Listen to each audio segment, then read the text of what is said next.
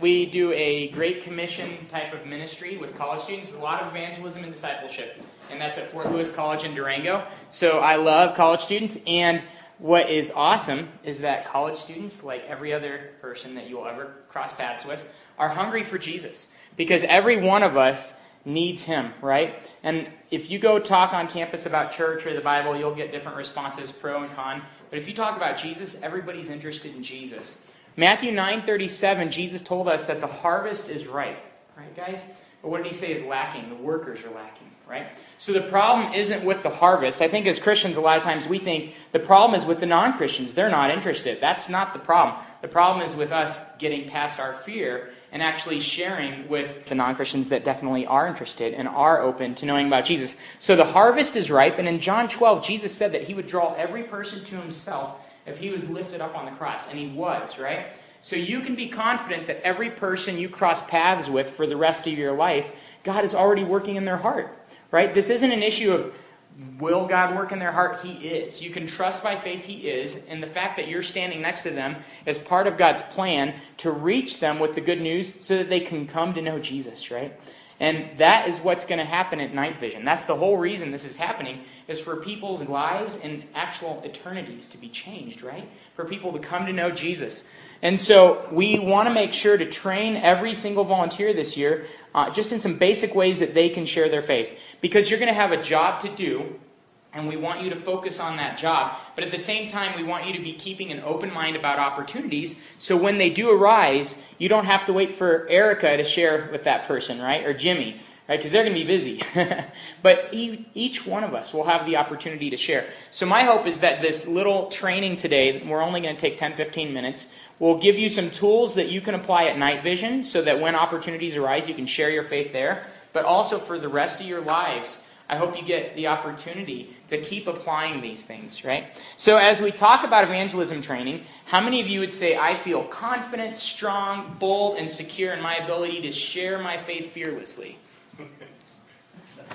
Not many of us, right? I don't feel that way. And a lot of times people, just on a side note, they say, You have the gift of evangelism. I say, No, I don't.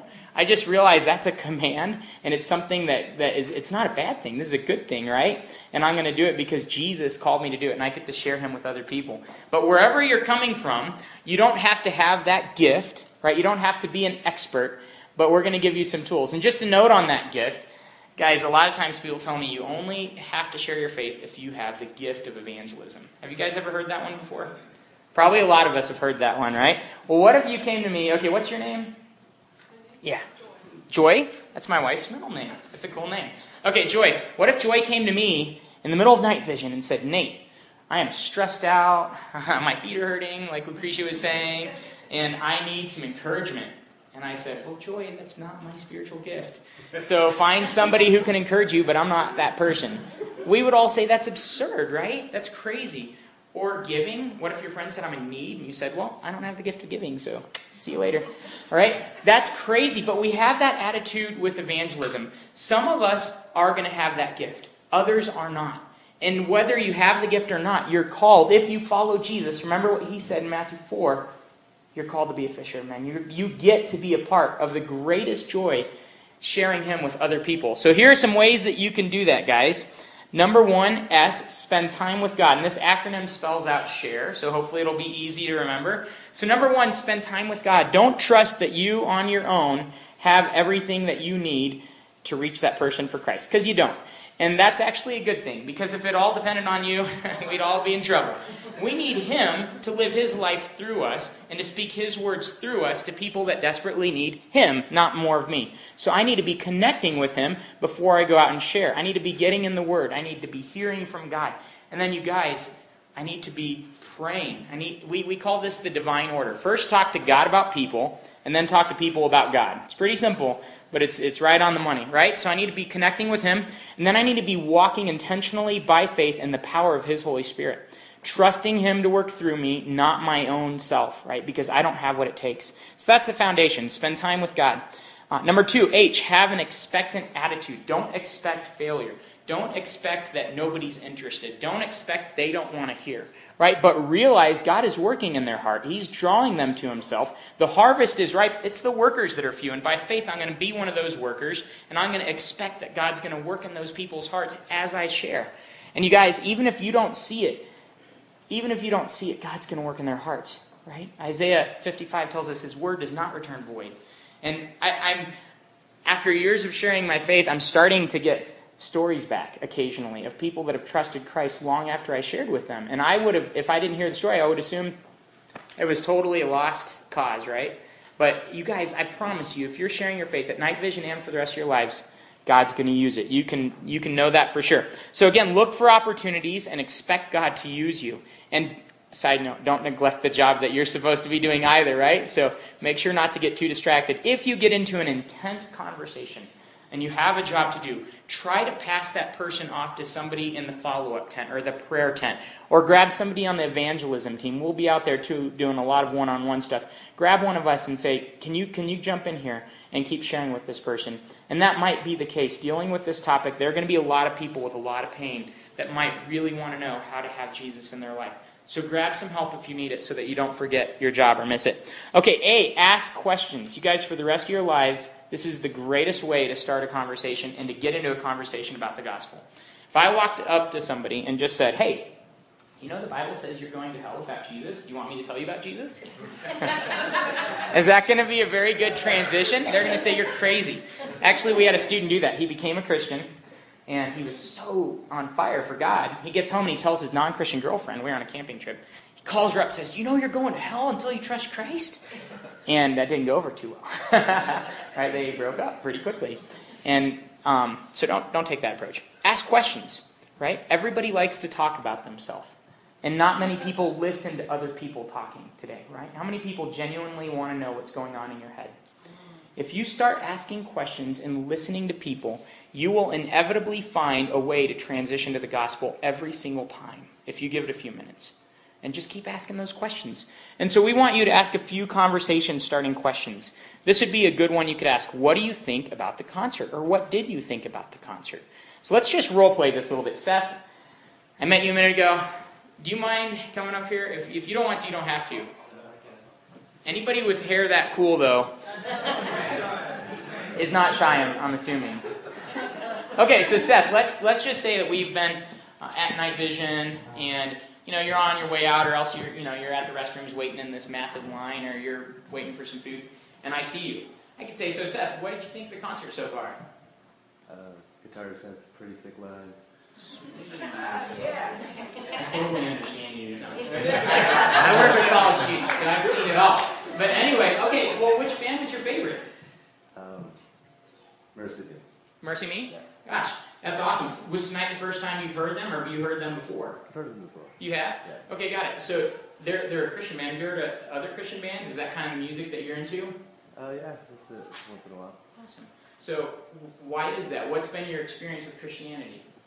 Uh, what do you mean? What's your background?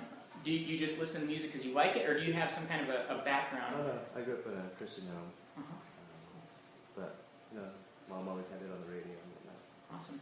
So, having grown up in a Christian home, what is what what would you say is really the core issue of Christianity?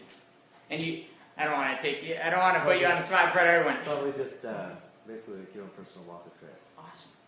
Okay, so see, Seth kind of knows what's going on here. But you guys, those are just some random questions. Was that awkward? If I did that to you, you like if, if I shared that with you at Night Vision, Yeah. you probably wouldn't go away thinking, Nate is weird. right? you just think, hey, he's friendly and wanted to know where I'm coming from. Yeah. But I'm, I'm pretty sure you're going to meet people there that say, yeah, totally, like, I have those sick lines on the guitar. Yeah. All right? And, and I might say, well, have you heard this band before? No. I talked to people last year that said this. Oh, really? Never heard these bands before, really. What kind of music are you into? And they list lots of non-Christian bands. They've never heard of these Christian bands. Well, instantly, that's opening up an opportunity to get back to the gospel. What do you think about their message? What do you think about what they were saying up there? Yeah. You know? You guys see how easy that is, just asking questions? And you can go sit down. Give Seth a hand. So, at, at Night Vision, when you're volunteering, you can just ask some simple conversation starting questions and quickly get to the gospel. It's really that simple. And you can do this for the rest of your life. And you know what? You might not ask a perfect question, you might totally bomb. I did that today, right before I saw you guys. It was so embarrassing. get in this coffee shop, probably because I hadn't had enough coffee.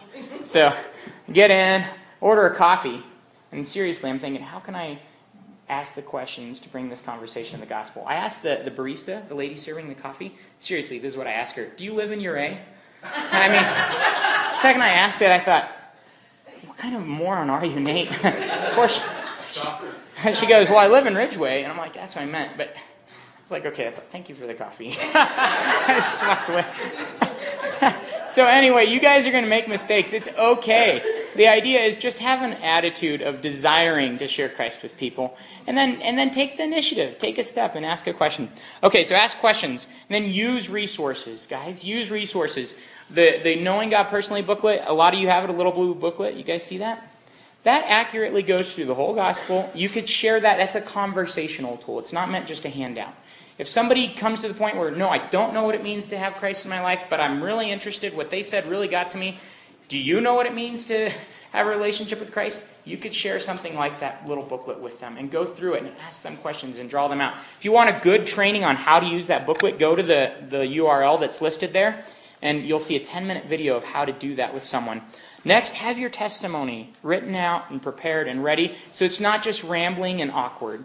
Uh, we call this a three minute testimony, and it's a great evangelistic tool. That URL will give you a worksheet that you can work through and come up with your three minute testimony. So you're doing your job, somebody you ask a few questions, they say, What about you? Well, maybe I don't have an hour, but I have three minutes to tell them what God has done in my life, right?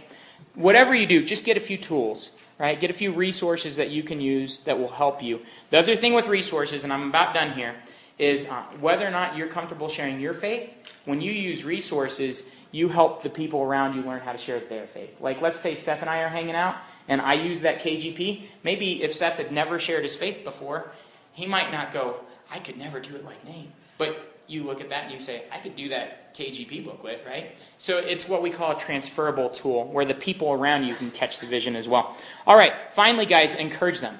Whether they trust Christ, if they do, make sure to get them to the follow up tent and get them plugged in. Uh, if they're hungry and interested, you take down their number and get back in touch with them, right? And try and stay in touch with them. Whatever you do, help get them plugged in so that conversation isn't the last one you have with them because I've seen many times there's a short window sometimes where God is working in somebody's heart, and man, make make the most of it. Finally, guys, have a blast, have fun. God's commands are not burdensome. Scripture tells us this is a joy to get to share our faith. It's one of the most exciting things any of us will ever get to do. So have some fun and take the initiative and the power of the Holy Spirit and then trust the results to God, is what Bill Bright said. You're off the hook. Their decision is between them and God. All you're responsible for is sharing that good news with them.